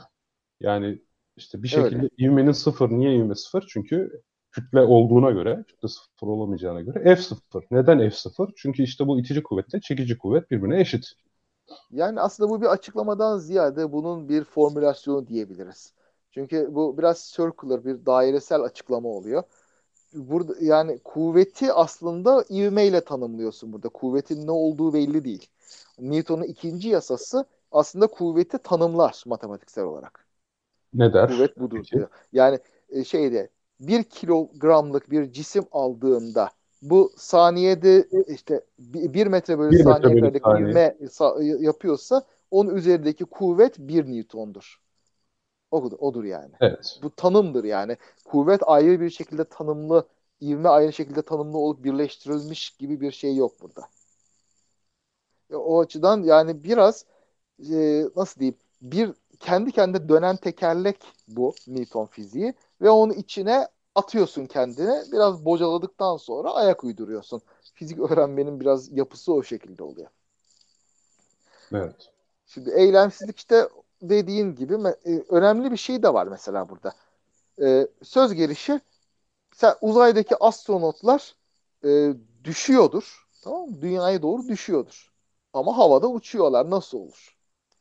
Veya ay düşüyor sürekli olarak ama yere çarpmıyor, dünyaya çarpmıyor. Nasıl oluyor? Yine eylemsizlik var burada. İvmesi onun dairesel yörüngede tutmak üzere. O yüzden de uçuyorlar ve hiçbir şekilde çarpmıyorlar. Hızla ivmenin birbirini dengelemesi gibi bir şey bu. Yani onu şöyle açıklasak daha iyi olur mu? Dene bakalım. Belki muhtemelen daha iyi olur. Aslında onun bir yatay hızı var. Evet. Bir yandan da dünya bunu çekiyor. Yatay hızından dolayı bir savrulma olması gerekir. Merkezcil ivme diyoruz buna. Bunu en iyi açıklayan örnek işte elinize bir çay askısı alıp üzerindeki çayları çeviriyorsunuz. Alıp bunu askıcılar yapabiliyor. Biz yaparsak muhtemelen beceremeyiz. Askıcılar bu çayları çevirirken çaylar savrulup tepsi tabanına yapışıyorlar. O sayede düşmeden durabiliyorlar. Çünkü işte virajdaki savrulma olsun, işte bu çay tepsisindeki savrulma olsun veya bunu belki dönme dolapta ya da balerindeki savrulma olarak düşünebiliriz. Yani bir şekilde sizi döndüren bir yatay hızınız varsa döndüğünüz yönün normaline doğru bir savrulma hissedersiniz. İşte ayı çeken kuvvetle dünyanın ayı çeken kütle çekim kuvvetiyle bu savrulma kuvveti birbirine eşit olduğu için o ay o yörüngede sürekli olarak devam edebiliyor. Tam değil. Orada şöyle bir düzeltme yapmam lazım. Şimdi evet. Ayı çeken kuvveti görmek ayın dışından bakmakla mümkün. Yani aya dışarıdan bakıyorsun. Bunu çeken kuvvet nedir diyorsun? Yer çekimi. Başka bir kuvvet yok orada. Sen ay isen eğer veya işte viraj alan arabanın içindeki birisiysen o zaman dışarıya doğru savurma kuvvetini, merkez kaç kuvvetini hissediyorsun. Ama başka bir kuvvet hissetmiyorsun. Bunlar değişik nasıl diyeyim, çerçeve dediğimiz şeylerde, koordinat sistemlerinde gördüğümüz şeyler. Şöyle diyelim, dışarıdan baktığımızda ay için mesela dünyaya dik bir hızı var. Onu dünyaya doğru yönlendirmek için dünyaya doğru bir kuvvet lazım. O yönde bir ek yapıyor. Biraz dönüyor, sonra bir daha dönüyor, bir daha dönüyor ve o dönme hep her zaman dengeliyor onu. O yüzden de içeri düşmüyor. Ya eliptik yörüngede kalıyor ya da işte dairesel olarak dönüyor. Bunun matematiksel ispatı da var. Eğer evet. Şeyse merkez kaç kuvveti olarak düşüneceksen, yani sen kendin döndürülen bir şeyin içindeysen o zaman sen aslında dümdüz devam etmek istiyorsun. Eylemsizlik bu. Sen aynı doğrultuda gideceksin. Diyelim viraj alan bir arabadasın. Sen dümdüz gitmek istiyorsun ama araba sola dönüyor. Seni o zaman sola dönmeye zorluyor. Sağ kapı yani seni içeri doğru itiyor. Sağ kapı seni içeri doğru iterken sen de zannediyorsun ki birisi beni sağa doğru savuruyor. Bakış açısı bu. Evet. Bu. Tamam. Peki. Ya, fizikçi evet. Bakış açısıyla anladım. Yani eylemsizlik burada bu prensibi anladığımızda pek çok şeyi bununla açıklayabiliyoruz. İşte bu dönme gibi şeyler. Çünkü dost doğru hareket etmek istiyorsun sen. Bir şeyin seni dışarıdan ya döndürmesi lazım, ya hızlandırması, ya yavaşlatması lazım. Temel prensip bu. Yani kısacası aslında ay sabit hızla yoluna devam ediyor. Hayır. Sabit hızla değil, pardon, özür dilerim. Belki sabit sürat diyebiliriz. Evet. Ama sabit hız değil. İvmeli hareket varsa, yani net kuvvet var. Ayın üstünde net kuvvet var. Dünyanın çekimi var. De onun hızının yönünü değiştirdiği için ivmeli hareket bu şekilde kendini gösteriyor.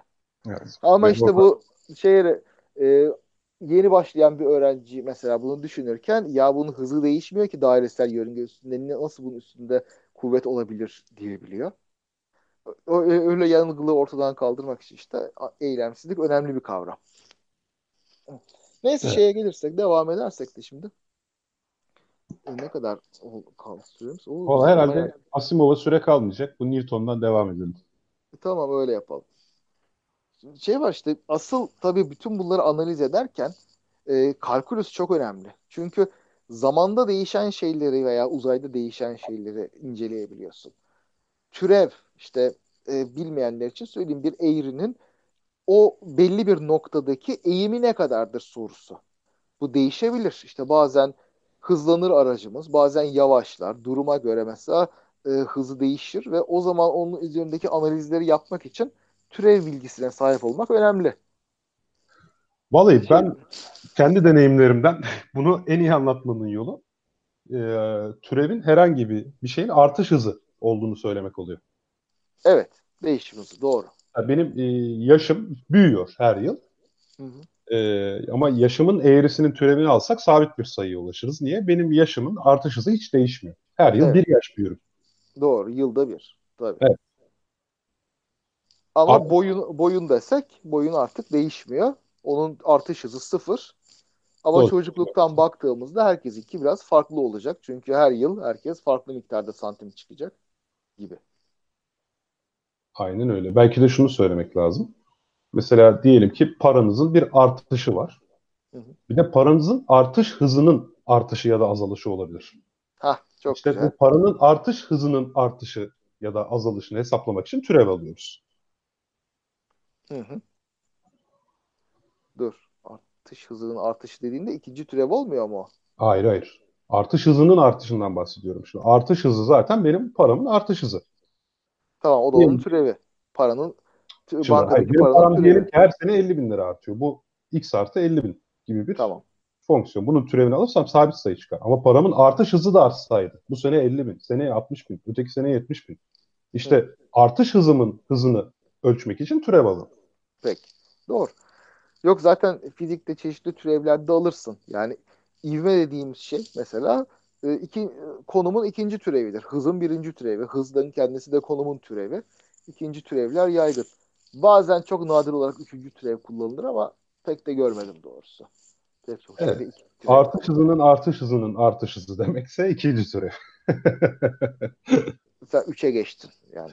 Yok abi bak, dur bu konuda çok takılmayalım bence de. Yani takılmayalım, boş ver, anladım. Tamam, yani, ama şu var işte, bu sadece fizikte geçerli değil, bu matematikte de çok büyük bir çığır açtı. Çok büyük bir, çok yeni alanların kapısını açtı bu. Analiz işte burada başta. Değişen şeylerin analizi. Tabii bunun bir de kardeşi var. Türevin kardeşi var. İntegral. Yani elinde bir eğri var. Eğrinin altında kalan alan nedir? Onu nasıl bulacaksın? Şimdi basit şeylerse, çizgisel şeylerse tamam. O kolay. Ama başka daha karmaşık biçimlerse, matematiksel olarak ifade edebildiğin ama yamuk yumuk bir şeyse nasıl yapacaksın? İşte integral de biraz onu veriyor. Aynen bu öyle. Önemli tabii. Şimdi bunu da bak, ben sana şunu söyleyeyim. Ben üniversiteye ilk gittiğimde türevi anlamam matematik dersinde değil, fizik dersinde olmuştu. İntegrali, türevi ve integrali. Hı hı. İntegral için de ben yine deneyimlerime dayanarak insanlara böyle bir çırpıda anlatmanın yolunu şu olduğunu düşünüyorum. Bir çemberin çevresi nedir abi formül olarak? Pi r, 2 pi r. Evet, 2 pi r. Şimdi peki dairenin alanını hesap etmek istiyorsak, hı hı, aslında iç içe bütün çemberleri böyle daireyi düşün.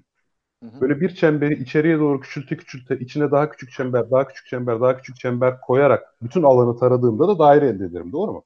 Doğru. İşte bu yüzden 2 pi r'nin integralini alınca pi r kare çıkıyor. Evet. Çok güzel. Bu çok güzel ki bu dediğin de zaten aydınlatıcı bir şeydi benim için yani. Harika. Johannes Kepler de aslında benzer bir şey yapmış, biliyor musun? Newton'dan epey zaman önce. Şimdi bu bir ev almış. Onun evin içinde büyük büyük şarap fıçıları var. Bu fıçıların hacmini hesaplamak istiyor. Fıçı tabii böyle dümdüz silindir değil. Bir şişiyor, göbeği var. Ondan sonra daralıyor falan.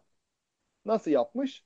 Bunu küçük küçük dairelerin, ince ince dairelerin birleşimi olarak düşüneyim demiş.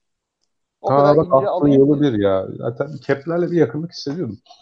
Tabii ki. Yani sen onu yeniden doğurursun. Reenkarne Kepler. Bu mesela integral hesabın temeli aslında. Ki daha da eskiye gidiyor bu. Arşimed'in mesela pi sayısını hesaplamak için kullandığı yöntem var. Bir dairenin içine bir çokgen çiz, dışına bir çokgen çiz. İşte 6 genle başla, 12 gene çık, 24 gene çık falan gibi.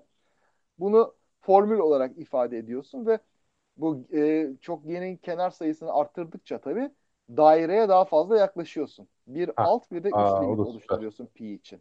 Bu da tam olarak sonsuz küçükler hesabı işte. Ne kadar akıllı.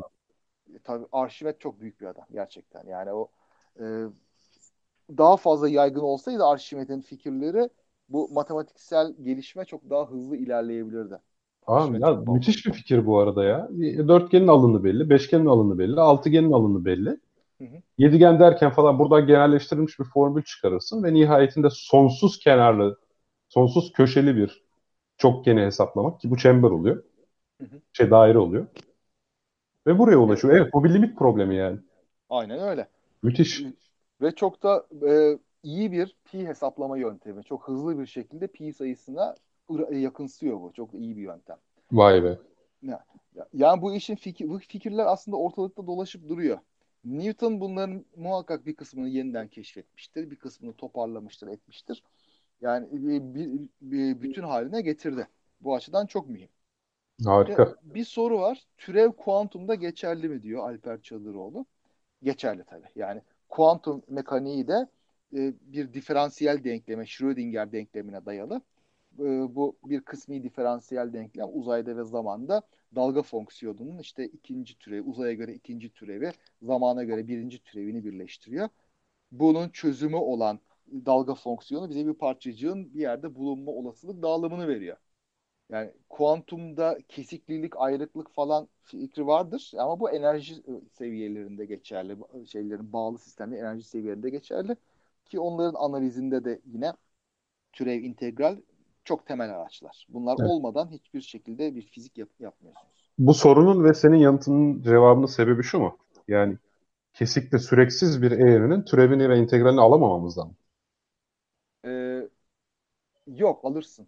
Yani kesikli bir eğrinin integralini belli noktalar arasında alırım yani sonuçta. Heh, evet, aradaki. Peki niye o zaman cevapta dedin? Merak ettiğim için soruyorum. Yani kesikli de olsa kuantumda yine de türev, integral alabiliyoruz dedin ya, o yüzden soruyorum. Ha yok. Kesikli enerji seviyeleri var. Mesela bir hidrojen atomunda enerji seviyeleri 1, 4 falan gibi gidiyor da bu bazı türev integral hesaplarının sonucunda ortaya çıkan, elimize gelen bir şey. Yani bu böyle bir şey var diye, ayrık enerji seviyeleri var diye bu analizin dışında kalan bir şey değil. Bir ayrık matematik problemi değil yani, onu demek istiyorum. Anladım. Ayrık matematik problemleri de vardır. Mesela graf teorisi gibi, kombinatorik problemleri falan gibi, ama ki onların da analizlerinin bir kısmında türev integral yine kullanılıyor. Neyse, onlar ayrı meseleler. Şimdi bir soru daha. Aynı kütle çekim kuvveti simetrik değil mi? Simetrik, evet. Kilisenin mükemmel daire olduğu sana dediniz. Newton bunu şekilden matematiğe taşımış olmuyor mu? Yok. Yani... Ya, önce bir tokatlıyor zaten. Sonra geçiyor artık orada. Ya, mükemmel, yani daire elipsin özel bir hali aslında. Yani her şekilde düzgün bir elips daire oluyor. Bir elipsin iki odağı vardır. Aslında iki merkezi çakışan elipste daire diyoruz. Aynen öyle. Elipsi şöyle çizersiniz. Toprağa iki tane kazık kakın. Aralarına da işte istediğiniz uzunlukta bir ip gerin. Ve o ipi gergin tutarak toprakta çiviyle bir çizgi çizin. İşte size bir elips. O iki kazık üst üste gelirse de elinizde bir daire olur. Hepsi o. Yani özel bir durum. Yani bu işin çok böyle felsefi, metafizik falan tarafı yok. Hatta Newton'a sorulduğunda işte bu kuvvetin kaynağı nedir falan gibi, ya ben hipotezlerle uğraşmıyorum, bana bunları sormayın demiş. Yani ben sadece bu ters kuvvet yasasının eliptik yörüngelere yol açtığını gösterdim demiş. Ben daha fazla işte bu nereden geliyor, niye bu böyle falan o sorulara bakmıyorum demiş. Güzel. Güzel bir yeri de vurgu yaptın. İşte yasayla teori arasındaki fark da bu. Hı. Yasa sadece bize işleyişi açıklıyor. Neden olduğundan bahsetmiyor. Evet. Bir şeyin nedeninden bahsetmiyor. Evet, aynen öyle. Tabii orada biraz terste düşmüş orada mesela özellikle Fransızlarla bu açıdan, onların geleneğine aykırı. Şimdi bir açıdan da bugünün terimleriyle şöyle düşünelim. Bir açıklayamadığınız bir olay var. Birisi işte bir matematiksel olarak böyle oluyor falan demiş ama bizi tatmin etmez bu yine de. Çünkü bununla ilgili bir açıklama yok. Tamam işte deneysel olarak bir şey göstermişiz, olmuş, uymuş ama niye bu böyle? Buna cevap vermemişiz. Şimdi de olsa bu yadırganır tabii. Onda çok da anlaşılacak bir durum olmuyor. Zamanla tabii işte biraz daha iyi anlar duruma gelmişiz. Tabii ya zaten hala kütle çekiminin neden olduğu hala işte geçen sicim teorisi konuştuk. Evet. Ya sonuç itibariyle zaten kolay yanıtlanabilecek bir soru değil yani. Değil tabii. Yani onu ancak işte temel olarak bu var yani diyebiliyoruz. Başka bir şey. Bu var. Yok. İşleyişi de bu şekilde ama yani üzümü niye bağını sorma tarzı bir evet yaklaşımımız var. Çünkü sonuç itibariyle biz Newton formülleriyle Ay'a gidip geldik. Evet. Çok şimdi, çok böyle isabetli şey. Ve Newton formülleriyle hiç görmediğimiz uzak gezegenleri keşfettik. Yani evet. Bu yenilerini diyemiyorum da mesela Uranüs, Neptün, Plüton, bunlar Newton denklemleriyle keşfedildiler. Başka gezegenlerin yörüngelerinde bazı çok küçük sapmalar bulundu gözlemlerde.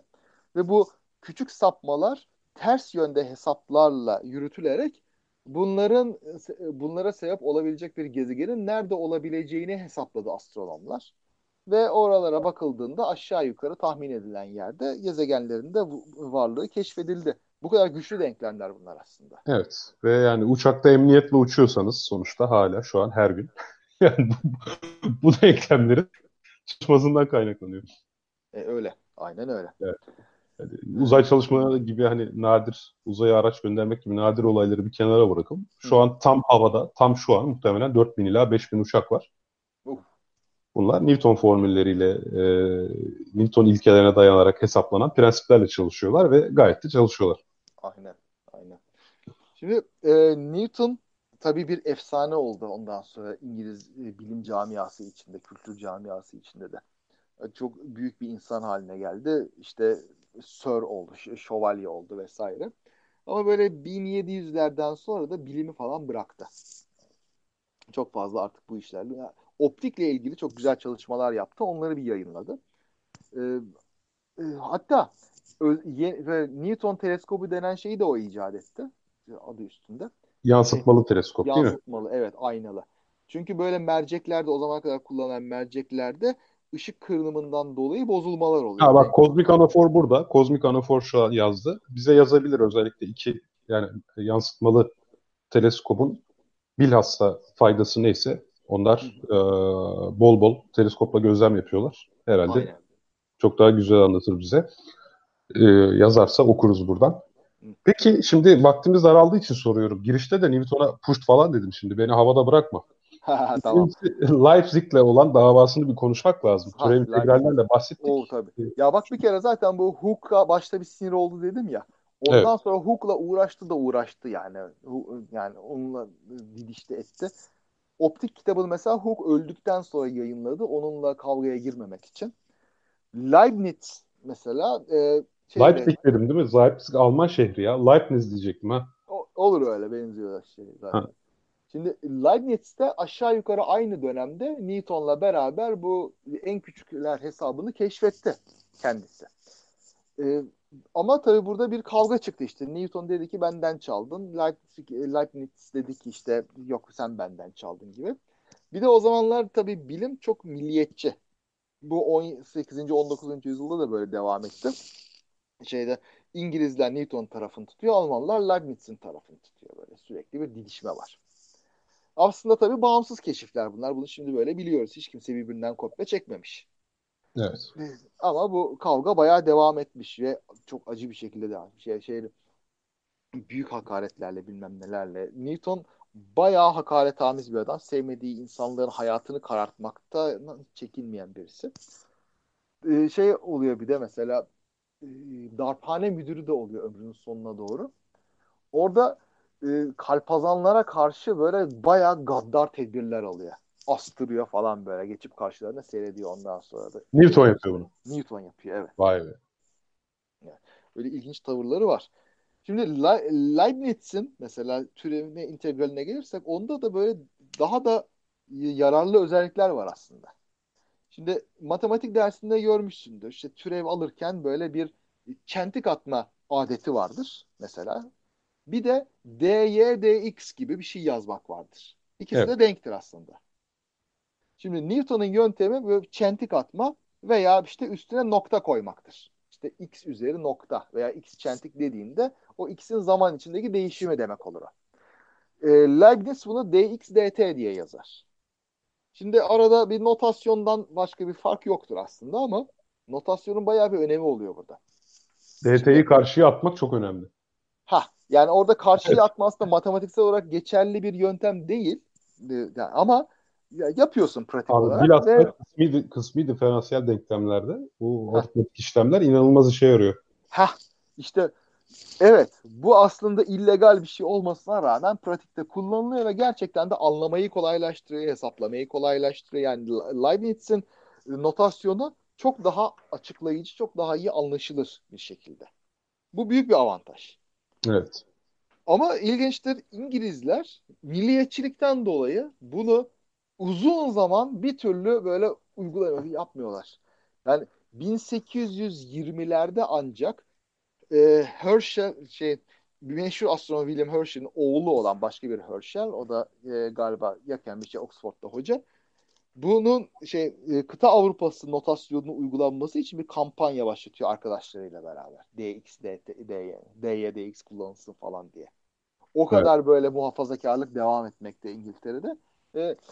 Bunu İngiltere'nin biraz matematikte geri kalmış olmasını bu muhafazakarlığa bağlayanlar da var. Vay be. Sonra 1700'lerde Fransızlar özellikle alıp yürüyor. Fransızlar çok ileri matematikte. Evet. Tabii Laplace'ı, Lagrange'ı, D'Alembert'i bilmem nesi. Pascal tabii. Pascal doğrudan ne kadar yapmış onu bilmiyorum da olasılık hesabı var tabii de. Almanlar desene. Örneği olarak örneği. Tabii. Tabii. Yani Fransa matematiğinin geleneği çok derin, çok süper zaten. Şimdi bunların yanında İngiltere tabii zamanla biraz geri kalıyor. Bunun da bazıları bu takıntısına, Newton takıntısına bağlayanlar da var. Küçük bir anekdot anlatayım arada hemen çok hızlı. Ya yani bu milliyetçilik o kadar önemli ki herifin bir tanesi aslında Newton'un bu türev integrali Pascal'dan arakladığı yolunda bir sahte mektuplar üretiyor. Bu arada farklı çağlarda yaşamalarına rağmen. Ve bu arada Newton da kusursuz bir Fransızca konuşuyor mektuplarda falan. Ve baya o dönemde şu an adını hatırlamıyorum. Yani kendi çevirdiğim kitap Yalancılar ve Sahtekarlar Ansiklopedisi'nde var bu hikaye. Adamın gözü o kadar dönüyor ki o sırada herhalde Fransız Akademisi'nin başındaki adam. Bu mektupları satın alıyor hayvan gibi paralar ödeyerek. Yani. Ama çok komik yani. Newton'la Pascal çağdaş değil. Ayrı mesele. Bir de Newton Fransızca bilmiyor. Ya o müthiş. Orada araya gireyim. Kozmik Anafor yanıt vermiş. Okuyalım. Özellikle söylediği şu. Mercek yapmak pahalı. Ayna çok daha kolay. Ve bu da teleskopları ucuzlatarak astronomi çalışmanın ilerlemesini sağlamış en önemli katkı olarak anladığım kadarıyla. Mesela 7 çaplı bir mercek 10 birimse 7 santim çaplı bir mercek 10 birimse 8 santim çaplı mercek 15 birim, 9 santim 25 birim fiyata yükseliyor diyor. Logaritmik artıyor neredeyse diyor. Ama diyor ayna için aynı şey söz konusu değil diyor. Bir de işte merceklerde senin söylediğin renk bozulması var. Aynada böyle bir şey yok. Hatta 10 santim bir mercek ile aynı fiyata 20-25 santim çaplı bir ayna yapılabiliyormuş. Bilimsel gelişmeyi tetikleyen en önemli şeylerden biri de bilimsel araçların ucuzlamasıdır. Tıpkı bugün işte yapay zekanın mesela yeniden altın çağını yaşamasının nedeni elimizin altındaki bilgisayarları, kişisel bilgisayarların bile pek çok karmaşık işlemi yapabilmesi olduğu gibi demek ki o dönemde de Newton'un bu buluşu muhtemelen astronominin çağ atlamasına neden oldu. Tabii. Çok evet. Yani evet yani büyük bir adam. Tabii bazı biraz da tabii büyüklüğünü abartıldığını söyleyen tarihçiler de var. Yani o olmasaydı da benzer keşifleri çağdaşları yine yapardı diyenler var. Bu herhalde herkes için aslında söylenebilir. Ama yani ben bu yaklaşımı doğru bulmuyorum. Mesela işte Atatürk'le ilgili olmasaydın olmazlık da eleştiriliyor aynı sebeple. Ya mutlaka olurdu birileri falan. Ya öyle değil şimdi. Yani Steve Jobs olmasa Apple olur muydu? En kolay buradan düşünelim. Önemli olan işte, birinin bir şeyin zaten doğru zamanda yapması. Yani evet bir başkası yapardı 20 sene sonra yapardı ama o 20 sene sonra yaptığı zaman paralel bazı gelişmeler gecikirdi. Bugün dünya bambaşka bir yerde olurdu. Yani orası öyle de yapmıştır. Teknoloji ve şeyle siyasetle aynı da olmuyor tabii. Şimdi teknolojide Apple işte dışarıda bir yerde vardı onu buluyoruz diye bir şey yok. Birisi icat etmiş. Bilim tabii öyle değil. Siyasette de kişisel karizma çok büyük rol oynuyor. Bilim de ondan biraz farklı. Ama dediğin gibi yani sonuçta Newton dahi, çok büyük bir dahi. Bunu tartışmasız olarak bunu söyleyen tarihçiler de var. Yani o olmazsa böyle bir büyük şey ortaya çıkmazdı diyenler de var. Ya çıkmazdı değil de geç çıkardı belki. Şimdi belki. Einstein olmasa görelilik mutlaka o tarihte birileri tarafından bulunurdu diyebiliyor muyuz?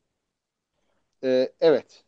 Özel görelilik için öyle. Genel görelilik için bilemiyoruz. Yani belki ama özel görelilik için ortada diyenler var. Sonuçta. Evet. Önünde sonunda biri keşfedecekti tabii de. Yani şöyle söyleyeyim. Mesela başka gezegenleri hayal ederken oralarda da bilimin ilerlediğini düşünüyoruz. Niçin? Önünde sonunda doğanın bu ilkelerinin ve matematiğin ilkelerinin oralarda da birileri tarafından keşfedilmiş olacağını varsayıyoruz değil mi? Evet. Tabii. Bu doğru. Yani sonuç itibariyle şimdi birileri çıkıp uzay gemisini atlayıp dünyaya gelmiş olsa şunu doğrudan varsayabiliriz. Bunların da bir Newton'u varmış. Ama işte bunu hangi zaman ölçeğinde ve ne hızla yaptığı çok şey geliyor bana. Yani hadi Newton'da belki bunu anlıyoruz. Paralel bir sürü gelişme vardı da mesela hani Arşimet olmasa oturup birileri sonsuz köşegen limit hesabı üzerinden daire alanını ve pi'yi hesaplar mıydı? Hani daha geçmiş çağlara gidip bu gibi şeylerle ilgilenen insan sayısı azaldığında kişilerin, dahilerin önemi daha çok anlaşılıyor gibi. Öyle. Abi, tabii Arşimet'in bu keşfi sonradan ortaya çıktı. Yani Arşimet'in bu yöntemin sonradan keşfedildiği için bağımsız keşfedildi yine bunlar aslında. Şeyden Newton mesela veya Leibniz doğrudan Arşimet'ten ilham almadı. Ha evet anladım. Neyse ben düşünce olarak yani, konuştum sonuçta haklı olabilirsin. Tabii tarihi geri sarmak mümkün değil yani. O olmasa ne olurdu bunu bilmek mümkün değil. Ama var, iyi ki de var. Bize büyük şeyler sağlamış. Başkaları da onun üzerine başka şeyler inşa etmiş. Evet. Uygarlığımıza büyük bir katkı sağlamış, bir temel taş koymuş. Sağ olsun, var olsun. Peki sana bir soru. Tevfik Uyar ve Kaan Öztürk olmasa Açık Bilim programının 137. bölümü olur muydu şimdi yani? Valla 136 olurdu da 137 olmaz. Asıl bu dinleyicilerimiz olmasa biz var olur muyduk Kaan ya? Yani tabii. Beni sizler var ettiniz falan. Evet bu kesin bir sonuç. Ahmet Turan Köksal da gelmiş. Bu arada hoş geldin hocam. Zaten olmayan dahiler var. Yani XYZ olmadığı için bunlar hep geç bulmuş da olabilir. Çok doğru tabii. Bir de öyle bir bakış açısı da doğru yani. Olmayanları bilemediğimiz için tabii. Evet ya yani bu biraz felsefi bir alana doğru kayıyor. Ancak zaten olmuş olanı ya biraz determinist bir bakış açısıyla zaten olmuş olanı görüyoruz. Laplace'ın şeytanı olmadıkça anlayamayacağız. Evet yani. Şimdi bu Leibniz meselesinin de sonuna gelelim o zaman. Sonunda Leibniz ile Newton arasındaki bu kavga şöyle çözüldü. Çok komik. Newton kendi başkanı olduğu akademi ile Leibniz'in değil Newton'un haklı olduğu kararını verdi. Ha, evet. Doğru değil mi? Çok adil bir karar olmuş bu. Yani hani Türkiye'de de hani belki benzer bir durum. Yani atayan Isaac Newton, atanan Isaac Newton, onaylayan Isaac Newton. Ha. Üçlü kararname. Tamam. Bitti. Ya evet. Çok enteresan böyle kişisel çekişmeler böyle. Dedikodusu bol bu 17. 18. yüzyılın. Müthiş. Yani neler var neler. İşte insanlık özelliği işte. Ne kadar dahi de olsan, büyük insan da olsan bu küçüklüklerden bir sıyrılamıyorsun hiçbir zaman. İlla ki var. İşte evet. İnsanlık bu, başka yapacak bir şey yok. Yani bilim insanı olması onu insana kötü özelliklerinden azade kılmıyor tabii. Evet, aynen öyle. Ya şöyle de bir şey var. O dönemin bilimin karakteri zaten bir hırs üzerine kurulu. Çünkü her şeyden önce özellikle akademi üyeliklerine falan baktığın zaman bilim insanı olabilmek bir yani para, dolayısıyla da soyluluk falan gerektiriyor. Biraz öyle, evet tabii. Bu insanların böyle tırnaklarını kazıyarak bir yere gelmiş insanlardan ziyade genelde babadan atadan zengin, boş vaktini bunlara harcayabilen, kişisel meraklarının peşinden gidip buna para dökebilen, para döktükleri için yatırım yapan, yatırım yaptıkları için de kendi keşifleri ve buluşları konusunda son derece hırslı ve muhafazakar olan insanlar. Doğru tabii. Ama aslında tabii yaymak istiyor çoğunluk. Yani Newton kadar patolojik diyeyim artık böyle bir şey olan yok. Kendi kendine gerçekten çalışıyor. Newton gene köy çocuğu sayılır ya, onu saymadım. Bir de Maxwell mi öyleydi? Ha, yok, Maxwell. Pardon. Bilmiyorum, Maxwell yayınını yapmış yani. Faraday o zaman. Faraday pardon. Ya bir tanesi soylu değil. O yüzden ilk başta alınmıyor Royal Academy'ye. Ha Faraday evet tabii. Faraday. Doğru. Doğru yani evet, zorluklar çok. Hook da öyle. Bak Hook da bayağı aşağılanmış. Royal Society sekreteri falan diye şeref veriyoruz ama o zamanlarda mesela bu iş bayağı ağır yük. İşte haftada bir kere orijinal deney tasarlayacaksın da böyle bütün herkesin önünde sunacaksın da şunu yapacaksın, bunu yapacaksın. Bayağı ağır işi de var o zamanlar ve soylu zengin olmadığı için de başta biraz itilip kakılmış da o da. Biraz o acılığı da ondan herhalde. Hook'un ölümü de biraz değil mi? Yangında mı ölmüştü? Newton'la kavga ettiği zamanın ertesinde. Bak onu unuttum. Vardı öyle bir ilginç hikaye ama artık onda... İlginç bir hikaye vardı. Newton'la kavga sonucunda adam ağır bir depresyona mı giriyor? Bir dalgınlığa mı kurban gidiyor? Bir şey vardı ya. Bilen varsa dinleyicilerimizden yazarlar zaten şimdi. İşte öyle. Vallahi... Dedikodular. Evet valla Asimov A'ya vakit ayıramadık, ona üzüldüm yani ama artık başka bir zamana bırakalım onu da. Evet. Ki Isaac'ten sadece birinin üzerinde durduk uzun uzun. Evet, demek ki tek programa sığınmayacak Isaac'lermiş bunlar. Aslına bakarsan Asimov'dan bu bilim kurgu serimizde 4 bölümlük bir bilim kurgu serisi yapmıştık. Evet. Eski dinleyicilerimiz hatırlayacaktır. Orada aslında biraz bahsettik. Evet. Tekrar geri dönüp bakarız. Konuşmaya olursak önümüzdeki hafta ikinci bir bölüm yaparız. Öyle bir talep var. Şu anki dinleyici talepleri var. Bakabiliriz. Vallahi şimdi o zaman yapmasak bile hiç olmazsa Büyük Usta'ya bir selam göndermiş olalım buradan. Tabii. Bu arada zaten biz haftaya Dom'dayız. Evet. Haftaya Dom'dayız. Gelebilen herkesi bekleriz. 13 Ocak Pazar günü Dom'da olacak. Bu kez muhabbet teorisinden önceki semineri ben yapacağım. Ve risk algısından bahsedeceğim. Neleri riskle algılıyoruz? Neleri riskle algılamıyoruz. Matematikle olan bunların uyumu ne? Gerçek istatistiklerle karşılaştırdığımız zaman hangi faktörler sebebiyle hangi riskleri daha yüksek algılıyoruz? Ama mesela sigarayı niye bırakmıyoruz? Bu kadar ölüme neden olmasına rağmen. Bu gibi konulardan bahsedeceğim. Önümüzdeki pazar Yalansavar sunumunda. Vallahi heyecanla bekliyoruz. O halde çok teşekkür ederiz. Katılım sağlayan dinleyicilerimizin hepsine. Bu haftanın sonuna geldik. Herkese sevgiler, selamlar. Evet, iyi geceler herkese. Görüşmek üzere. Haftaya kanlı canlı görüşürüz. Daha fazla bilgi edinmek isteyenler Tarihi Osmanlı Mecmuası'nın 3. cüzünün 1912. sayfasına bakabilirler efendim.